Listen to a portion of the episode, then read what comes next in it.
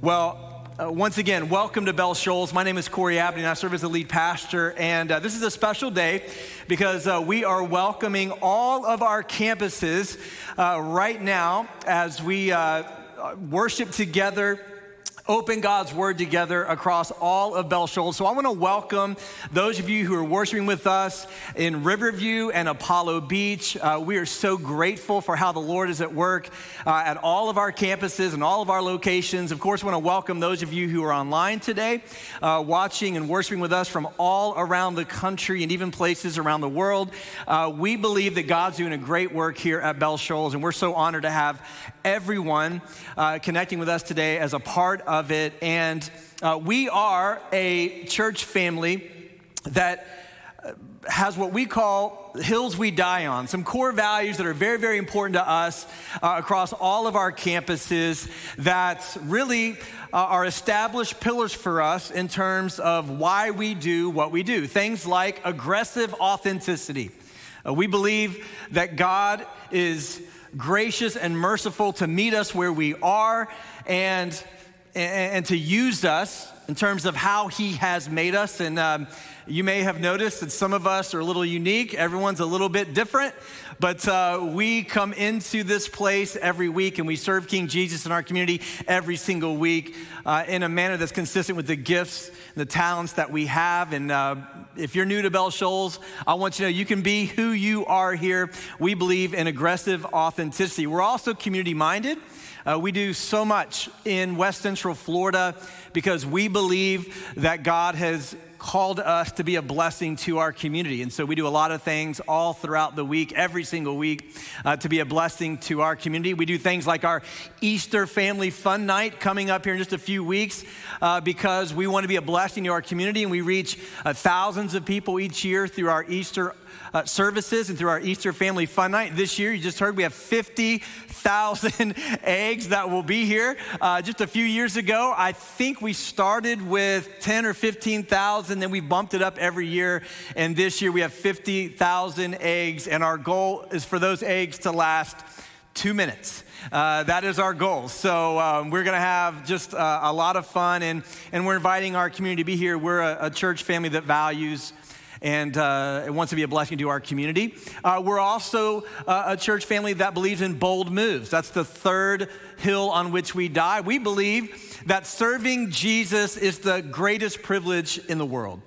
And so we do a lot of bold things around here, like uh, starting and supporting campuses here in West Central Florida. We launch and support missionaries all around the world. We support church planting efforts all across the country.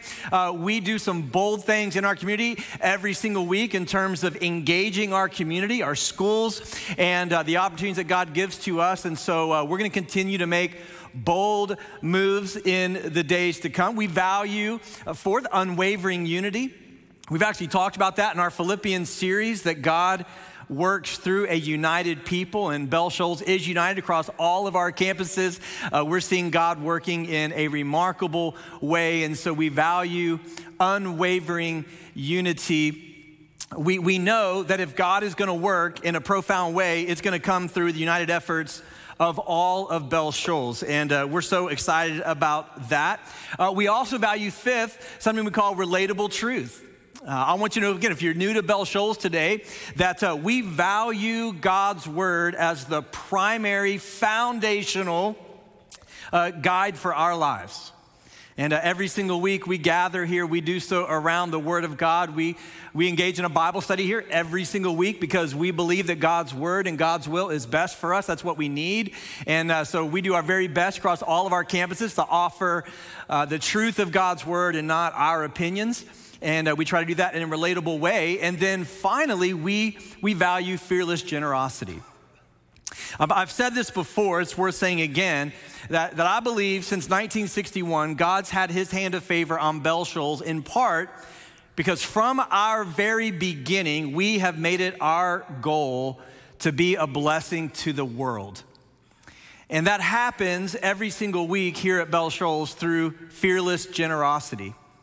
A generosity in terms of our financial giving, generosity in terms of our time, our energy, sacrificing uh, vacation days to go on mission trips, Man, we, we have so many ways that we employ fearless generosity. And, and today, as we wrap up Philippians and also kind of launch into a new series here across all of our campuses, we're, we're going to discover kind of afresh and anew what it looks like to live a life of fearless generosity because this is something that God has used and blessed across his church for 2,000 years. Certainly been true of Bell Shoals. Again, it's one of the reasons I think God's hand of blessing has been on our faith family because we've made it our goal through fearless generosity to be a blessing to, to people everywhere. And, um, and, and, and that is absolutely what we're going to continue to do. And we're going to see that in Philippians today.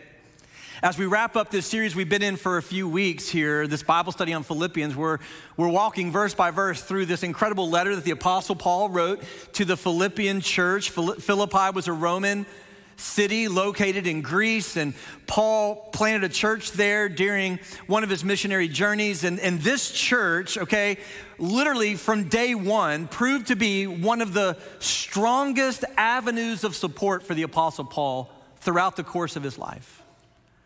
Man, they were fearlessly generous to Paul. They supported him on his journeys. They supported him in his times of need. Multiple times they, they gathered offerings together, even when it was hard for them to do so, so that Paul's ministry could continue. And here, in the context of Paul's letter to Philippi, we know that he's in Rome, he's in prison, he's under house arrest, he's there for a couple of years, and, and, and these Philippian believers are so concerned about him that they send a man named Epaphroditus to him with some money to help sustain him, with some other gifts and goods that would encourage him. And Paul, as we've seen, has just been overwhelmed by their kindness and generosity. At the very end of the letter, he's going to thank them one more time for their generosity, and he's going to just offer some encouragement about what it means to be a fearlessly generous people. And that's such a needed word for us because we don't naturally give fearlessly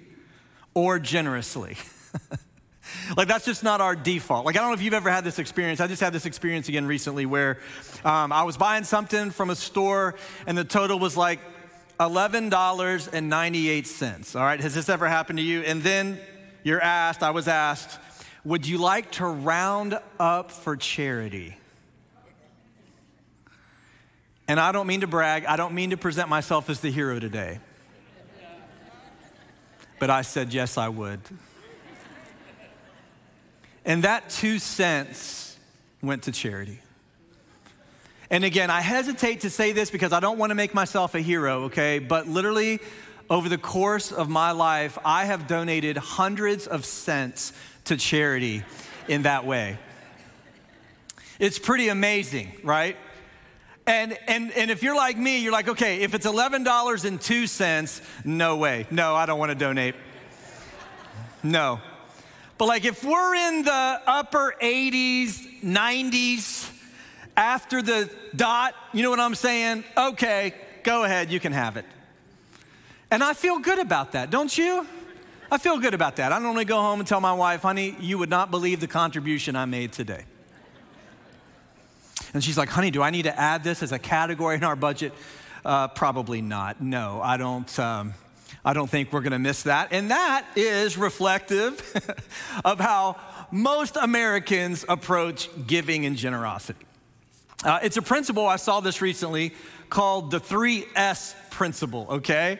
And, and there's a difference between a 3S giver and a 3P giver, okay? Let me, let me show this to you. Uh, a 3S giver, okay, is a giver who, who gives sporadically, spontaneously, and sparingly.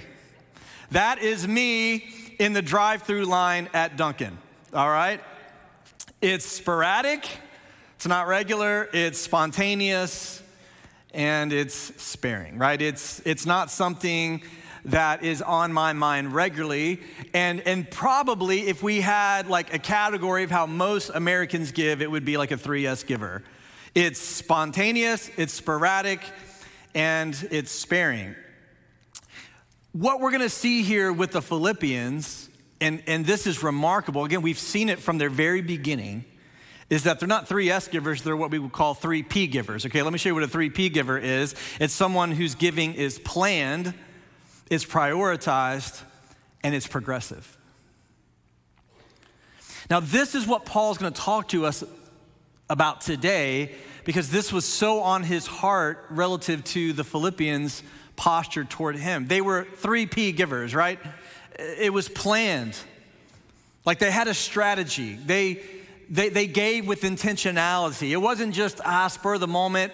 I saw this video or I heard about this need and, and, and I just wanted to throw in a little bit to help out. I mean, there's nothing wrong with that type of giving, but, but uh, as we're going to see today, that should not be our primary avenue of giving. No, it should be planned, right? It's, it's intentional and then it's prioritized. Like it's a priority to us. We're going to talk about that over the next couple of weeks of what it means that our giving should be out of the first fruits of the harvest, okay? That's a theme that runs through the Bible. And then it's progressive. It's something that over time we increase, something over time we continue. And, and if we could just summarize the Philippians' relationship with Paul, it would be on a 3P kind of level. Certainly, they prayed for him, they encouraged him, but then they also supported him. And they were coming alongside of him in his ministry and the ministry of others and they were giving very, very generously in multiple ways. And here, as we come to the end of the letter, we're going to see the fruit of that in Paul's life and ministry and how he affirms that in a way that goes way beyond anything financial or temporal. Now, I, I know across all of our campuses today, some of you are here for the very first time, and at your very first visit at Bell Shoals, the pastor is talking about giving. And so, if you haven't left yet, let me just say this is literally the first time I have talked about giving in a couple of years. You say, well, why are you doing it on the very first day I'm visiting Bell Shoals? Because we believe in relatable truth and we believe in teaching through the Bible. And as we've been teaching through this letter known as Philippians, we're literally coming to the end of the letter, and the end of the letter is about giving. So today I'm going to teach on giving.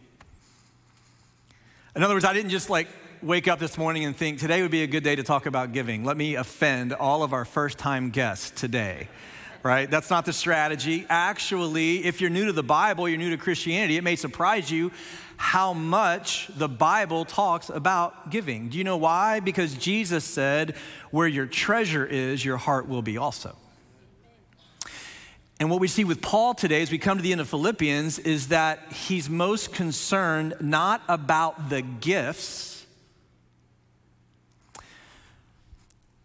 but about how God richly blesses and provides for the givers and how through giving we experience something powerful in our relationship with God because through giving and generosity, our hearts are tethered more to God and they're more dependent upon Him.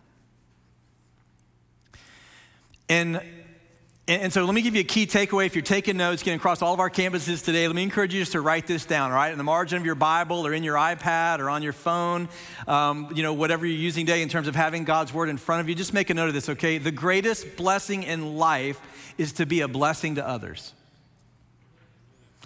Man, that's so true. Like the greatest blessing in life is to be a blessing to others. And it's one thing to receive blessings and the blessing of someone's friendship or someone's generosity, or someone's kindness to you in a time of need. But I tell you, man, the greatest blessings in life are always related to when God uses you to be a blessing to others. Man, that just brings such a joy and a fulfillment that's hard to describe in words. And and, and what we see with the Philippians, one of the reasons they were such a special group of people to the Apostle Paul is that they were increasingly generous over the course of his ministry, even when it was difficult for them to be so. And, and they just had such a heart driven by being a blessing to others. And they, they were so driven by being a blessing to Paul. They so loved him and cared for him. And when they heard about his imprisonment in Rome, immediately they gather up some money, some dollars, some gifts, some, some supplies, and they send Epaphroditus on a very, very, very long, difficult journey to get to Paul in Rome because they're like, man, we got to come alongside of him. And they were just so set on being a blessing to others that that's literally what characterized their fellowship. That's why Paul says at the very, very beginning of the letter, if you remember, I thank my God upon my every remembrance of you. It's been such a blessing to me, right? And this is a theme that's come through our study of Philippians that being a blessing to others is really the greatest blessing we experience in life. And this is something that Paul talked about in other places where he planted churches. For example, let me just take you quickly before we go to Philippians to, to Acts 20. This is Paul now speaking to the church in Ephesus, to the elders in Ephesus as he was boarding a ship to go back to Jerusalem. Okay, this is like some of the last words he spoke to these leaders in the church. And here's what he says In every way, I've shown you that it's necessary to help the weak by laboring like this. And remember the words of the Lord Jesus, because he said, Jesus said this, it is more blessed to give than to receive.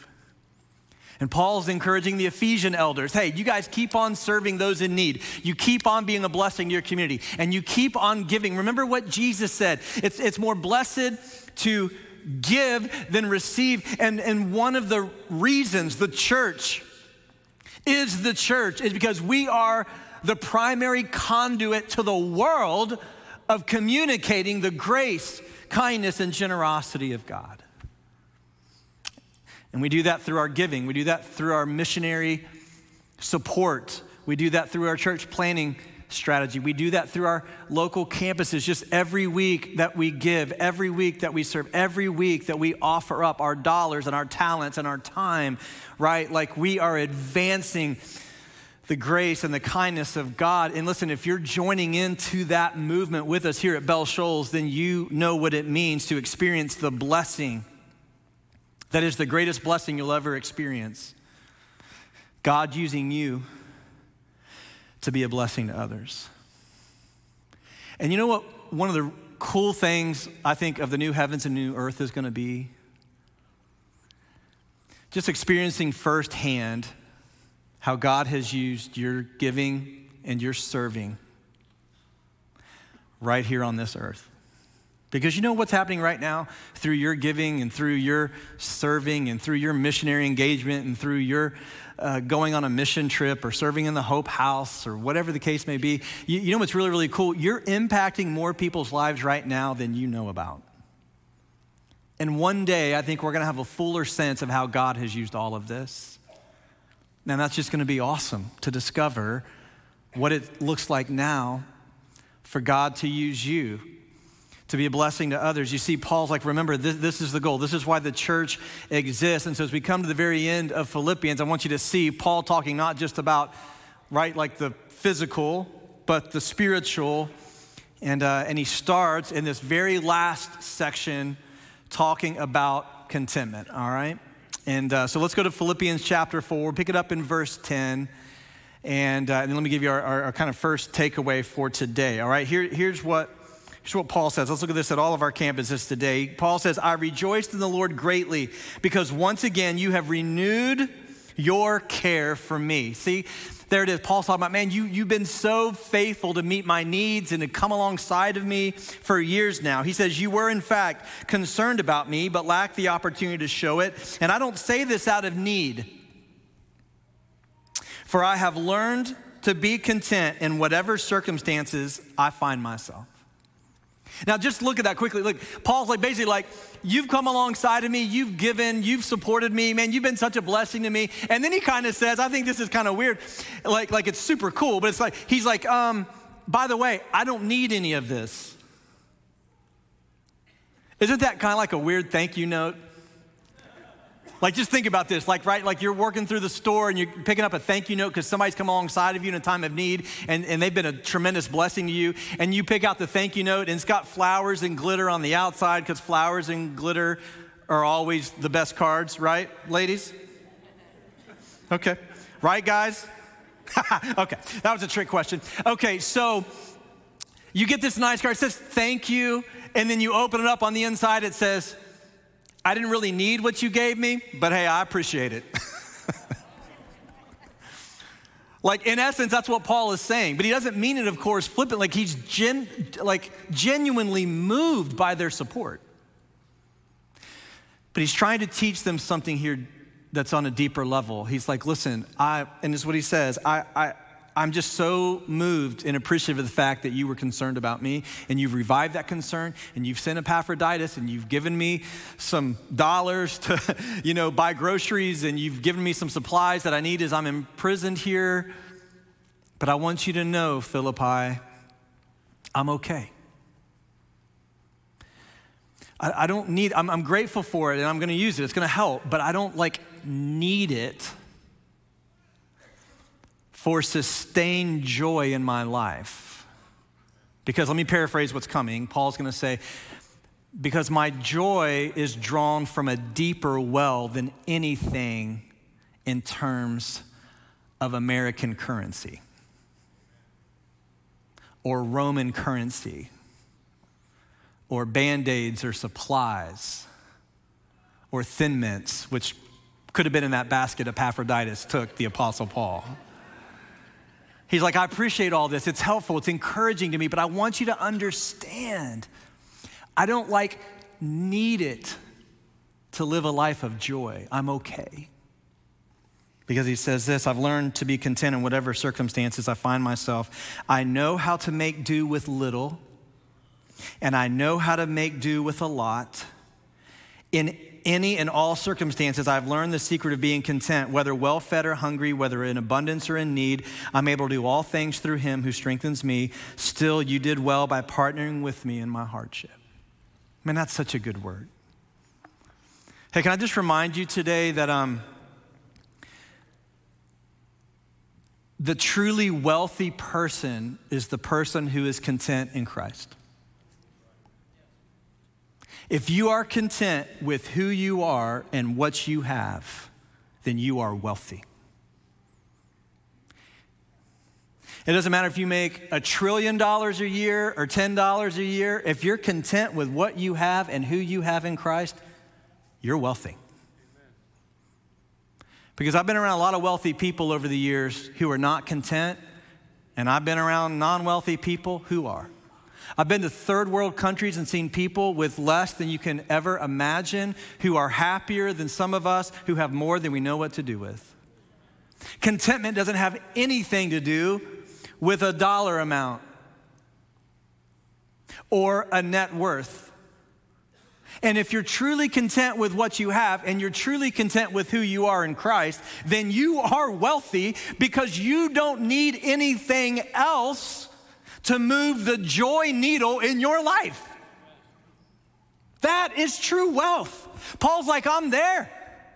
Right? What he's teaching us is, is that true contentment in Christ is tethered to the gospel in this respect that in Christ, all of us are wealthy because in Christ we have an inheritance that is beyond belief.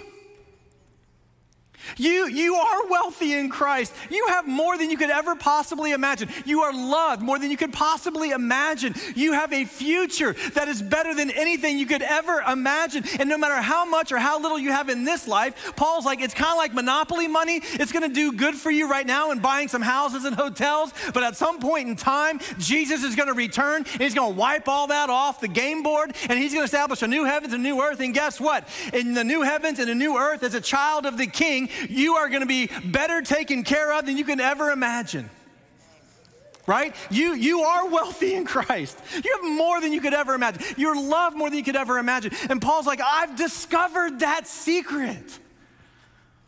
Like whether I'm in chains or I'm free, whether I have more than I can spend or I don't have very much at all. Like I have learned the secret of being content. Like I so appreciate your giving. I so appreciate your support. I so appreciate your love and your kindness. But I just want you to know, he's like, I'm okay because in Christ I know what it means, whether famine or fortune, to be content. And can I just tell you this? Listen, this is important, okay? I believe one of the most misused and abused verses of the Bible is Philippians 4:13. And I have claimed this verse as a Cincinnati Bengals fan.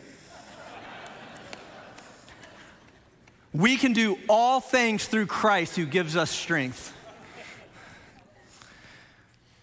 And for 48 years consecutive of my life, that verse has not proven true. I remember Evander Holyfield when he fought Mike Tyson, had Philippians 4:13 on his robe.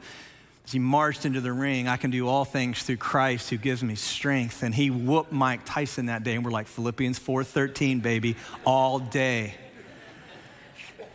And so he had a similar robe made, I think, for his defense, maybe Lennox Lewis, something like that, in uh, Philippians 4:13. You know it's going to work, right? And he lost. Maybe he won because I don't think anybody ate his ear that day, but he, he still lost the fight. It's like, wait a minute, what happened to Philippians 4.13? Listen to me, if you're new to the Bible, you're new to church, maybe you've been around a while and you've got Philippians 4.13 all over your house. Like I can, Philippians 4.13 has nothing to do with you getting what you want.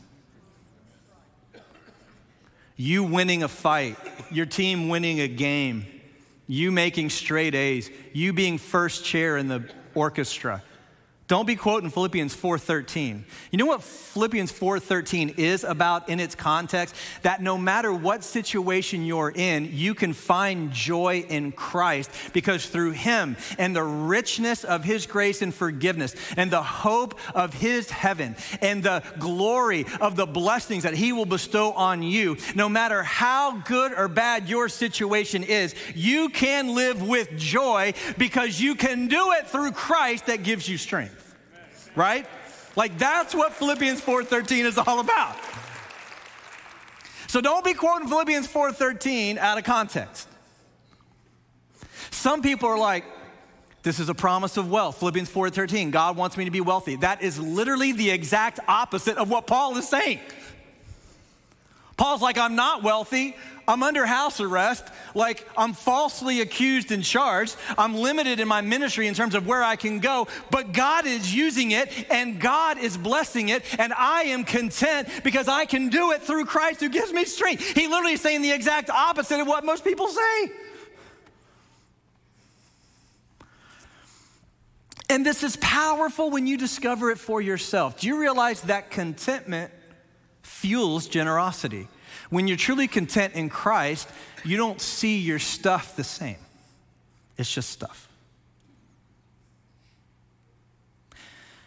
And you know what most people think today about contentment? They think if I just had fill in the blank, I would be content. And some of us walked in the room today with something. It's health related, not even bad things, by the way. It's health related. If God would just heal me, I would be content. It's job related, it's money related, it's relationship related, something with your children or your grandchildren.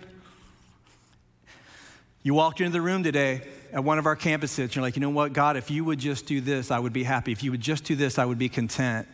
And I have a good word for you today. No, no matter what your temporal circumstances are like, through Christ, who gives you strength, you can find joy and contentment in Him. And I'm mindful here of a, of a man that Peter and John encountered on the way to worship at the temple in Acts 3. Remember, it a man who was lame from birth. He was laying in front of the temple gates, unable to walk. He had to beg for a living. And I'll, do you remember this? This is, I think, one of the most, like, I find it humorous historical encounters in the Bible. Okay, it's not presented as humor, but it's kind of funny because, because this guy, he can't, he can't walk, he can't use his legs. He was viewed not just physically like down and crippled, but like spiritually. You know, people view this as a judgment of God on his life. And Peter and John walk by, and, and Peter looks at him and, and he says, Hey, look up at me. And the guy's like, Oh man, no one's ever asked me to look him in the eye before. And the dude's like excited, right? Like, Oh my goodness, yeah. And Peter says to him, This is what I find so funny. He says, Hey man, silver or gold, I don't have to give to you.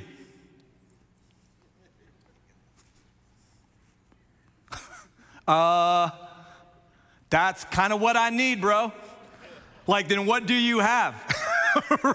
like, um, literally, I have people that carry me here to this mat every single day because I need silver and gold because you see my legs here, they don't work, and I can't work, and I don't have any other way to provide for my food. And uh, if you ain't got no silver or gold, bro, like, I don't need one of your gospel tracks. And I just find this hysterical. I would love to know what was running through that man's mind. Peter's like, hey, man, look at me. He's like, yes. How big is this check gonna be? Hey man, I ain't got no money to give you. Wah, wah, wah, right? And Peter says, In the name of Jesus of Nazareth, stand up and walk, and he heals him. And before long, the dude's going in the temple for the first time in his life, literally doing the moonwalk. Okay? This is the man that gave us the moonwalk, not Michael Jackson. Okay, I just want you to understand that. Okay, this dude going in the temple, literally, he's le- the Bible said he's leaping, Jay praising God. Everybody's like, "Isn't that the guy that used to beg?" Now listen. If you had asked him that, that morning what his greatest need is, he would have said, I would be content if I just had the use of my legs. But his greatest need was the forgiveness of his sins and the granting of eternal life in Christ. That is true wealth.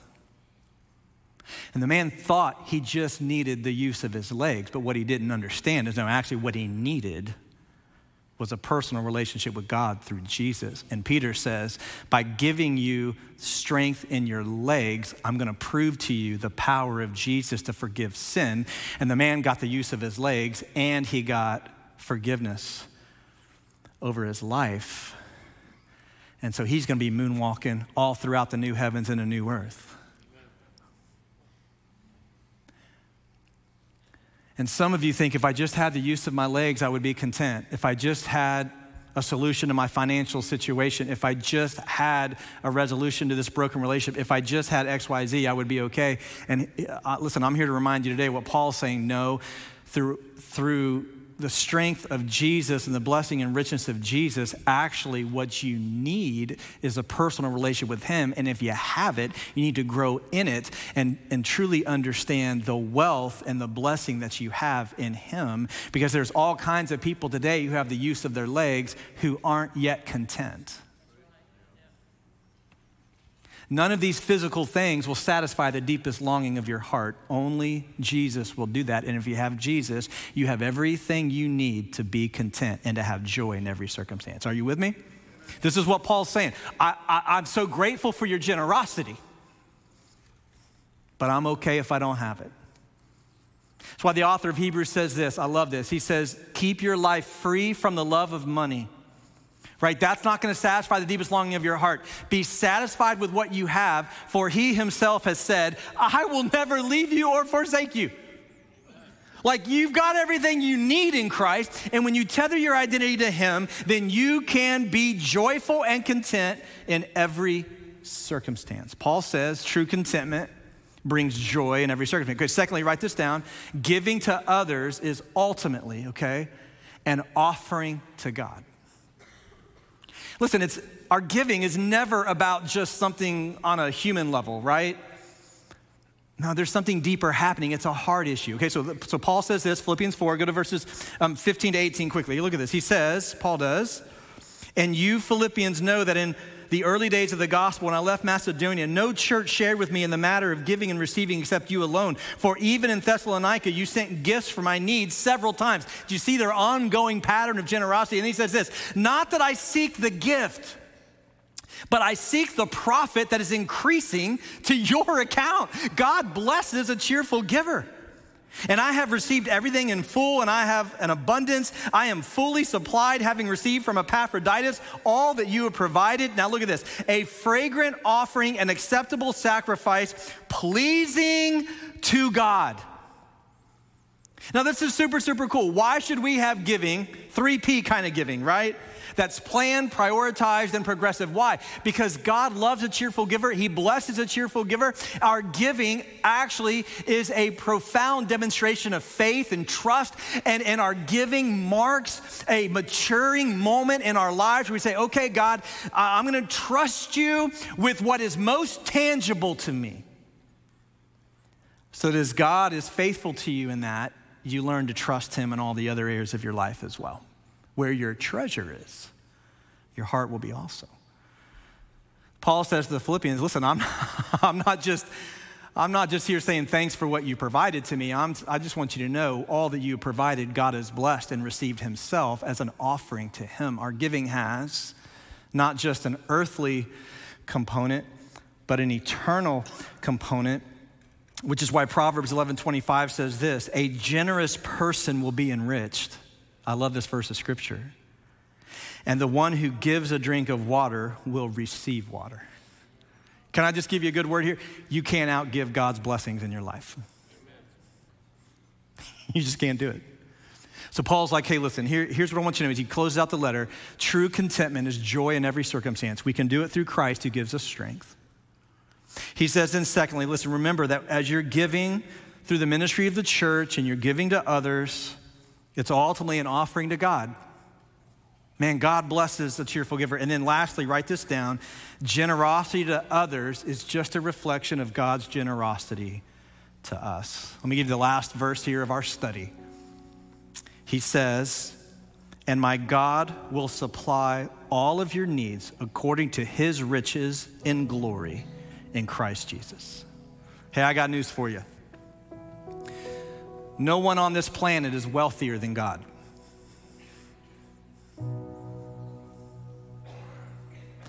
Man, He owns it all. He's able to maneuver blessings into your life that defy human explanation. Did you hear me say that?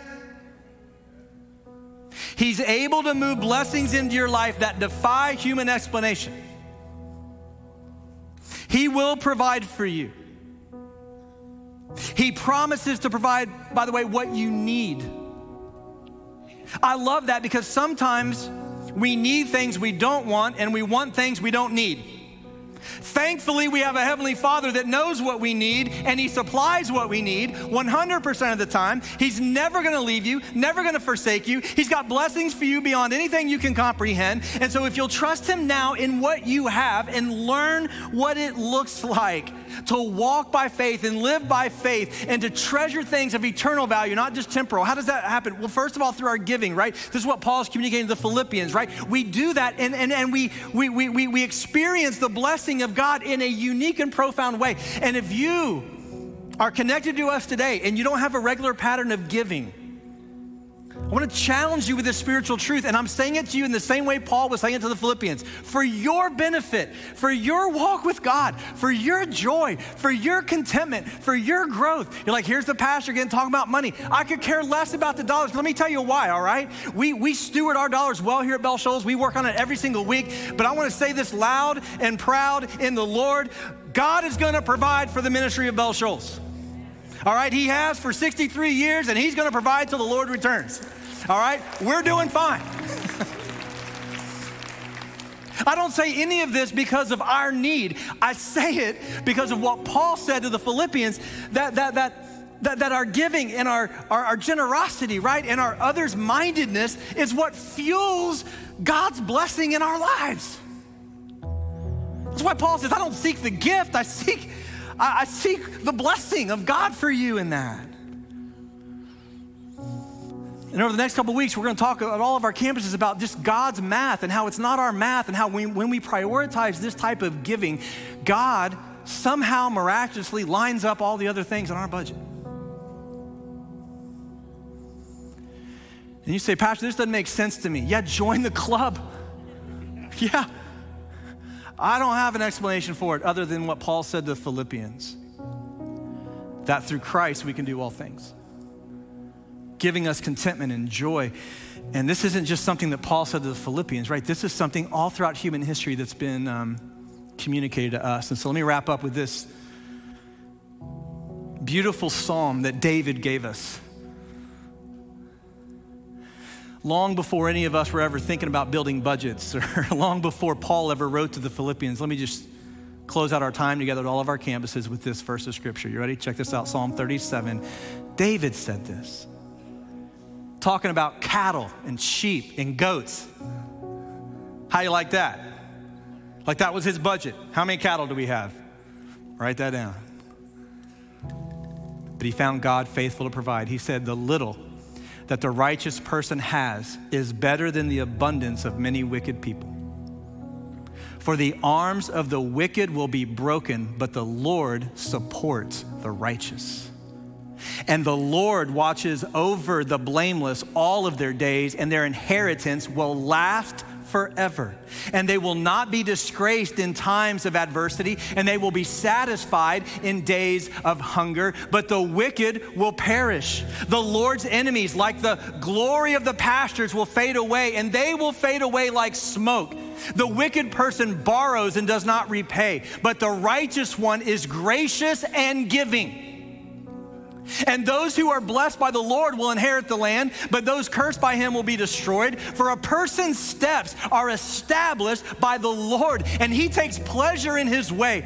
Though he falls, he will not be overwhelmed, because the Lord supports him with his hand. I have been young, and now I am old, but yet I have not seen the righteous abandoned or his children begging for bread, because our Father is always generous, always lending, and his children are a blessing. That is the confidence we have in our Father. Amen? That is the confidence we have. To give, right? To be generous, to serve, to because the Lord will always provide. And by tethering our hearts to Him in that way, we will experience a greater measure of God's blessing than ever before. And um, so I'd like to ask you just to bow with me at all of our campuses today and let's pray. And um, let's ask God to move in our hearts this week as we think about how we can be strategic and intentional.